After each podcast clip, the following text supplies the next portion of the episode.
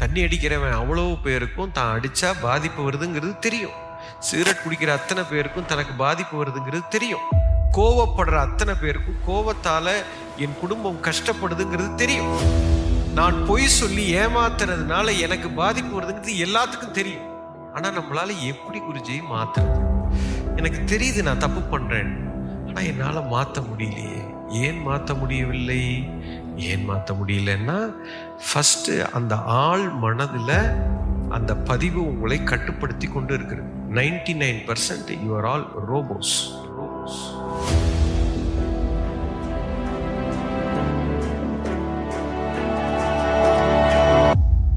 ஆழ்மனம் எப்படி வேலை செய்யுதுன்னா ஒரு காடு இருக்கு சார்.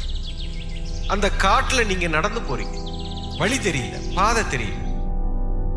இங்கேருந்து ஒரு மூணு கிலோமீட்டருக்கு வந்து பாதையே இல்லை. அப்படியே மு- செடியா இருக்கு முள்ளு செடியாக இருக்கிறது. இப்போ நீங்கள் இதில் போகும்போது எப்படிடா போகிறது அப்படின்னு பார்த்தா ஒருத்தர் சொன்ன கைடன்ஸை வச்சு இந்த டைரக்ஷன் வச்சு நீங்கள் போங்கன்னு சொல்லி கையில் ஒரு அருவாள் வச்சுருக்கீங்க வச்சிருக்கீங்க அந்த முள்ளு செடியெல்லாம் இப்படி வெட்டுறீங்க.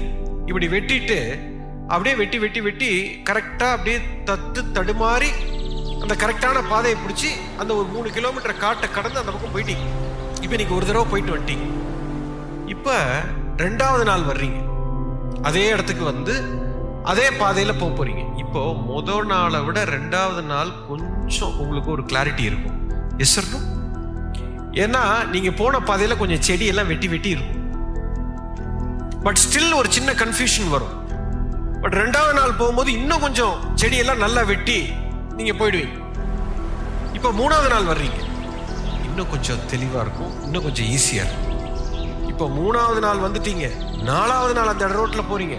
அஞ்சாவது நாள் அந்த காட்டுக்குள்ள செடிக்குள்ள ஆறு ஏழு எட்டு ஒன்பது பத்து பதினொன்று பன்னெண்டு. இப்படியே ஒரு மாசம் பூரா அந்த ரூட்ல போயிட்டீங்க. இப்ப பார்த்தா அந்த பாதை சூப்பரா அங்க இருக்கும். எஸ் இப்ப அருவாளும் தேவையில்லை. கத்தியும் தேவையில்லை. குச்சியும் தேவையில்லை. ஆறு மாதம் நீங்கள் அந்த ரூட்டில் போயிட்டீங்கன்னா அதுக்கப்புறம் உங்களுக்கு யாரும் ரூட்டே சொல்ல தேவையில்லை.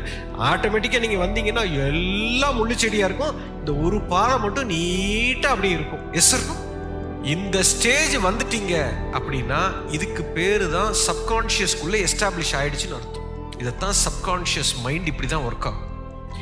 இப்போ அந்த ஆறு மாதம் போயிட்டு அதுக்கப்புறம் நீங்கள் விட்டுட்டீங்கன்னு வைங்களேன் திரும்ப என்ன ஆகும்? முள்ளு செடியெல்லாம் உழைச்சிரும். அதுக்கப்புறம் ரூட் தெரியாது. அஞ்சு மணிக்கு நீங்க எந்திரிக்கணும் அப்படின்னா இப்ப முள்ளுச்செடியில் இருக்கீங்க. ரூட் தெரியல. கஷ்டப்படுவீங்க. அருவாள் எடுக்கணும். முள்ளு செடியை வெட்டணும். ரெண்டாவது நாள் வெட்டணும்.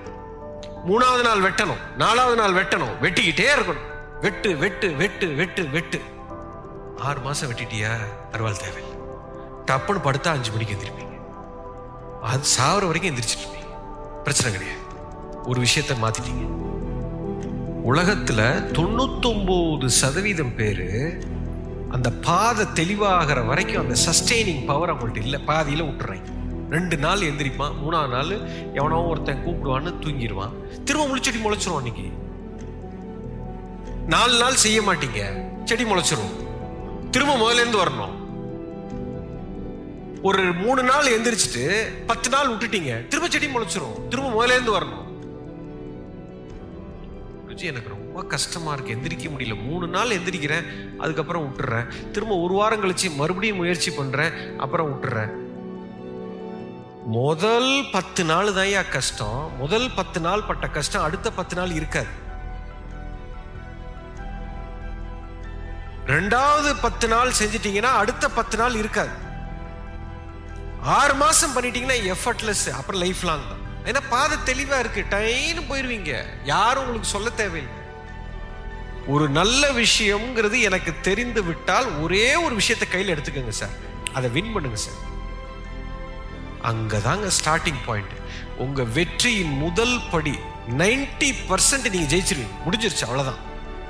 ஒரு விஷயத்த உங்களால மாத்த முடிஞ்சதுன்னா எல்லாத்தையும் மாத்திரலாமா? எல்லாத்தையும் மாத்திரலாம்.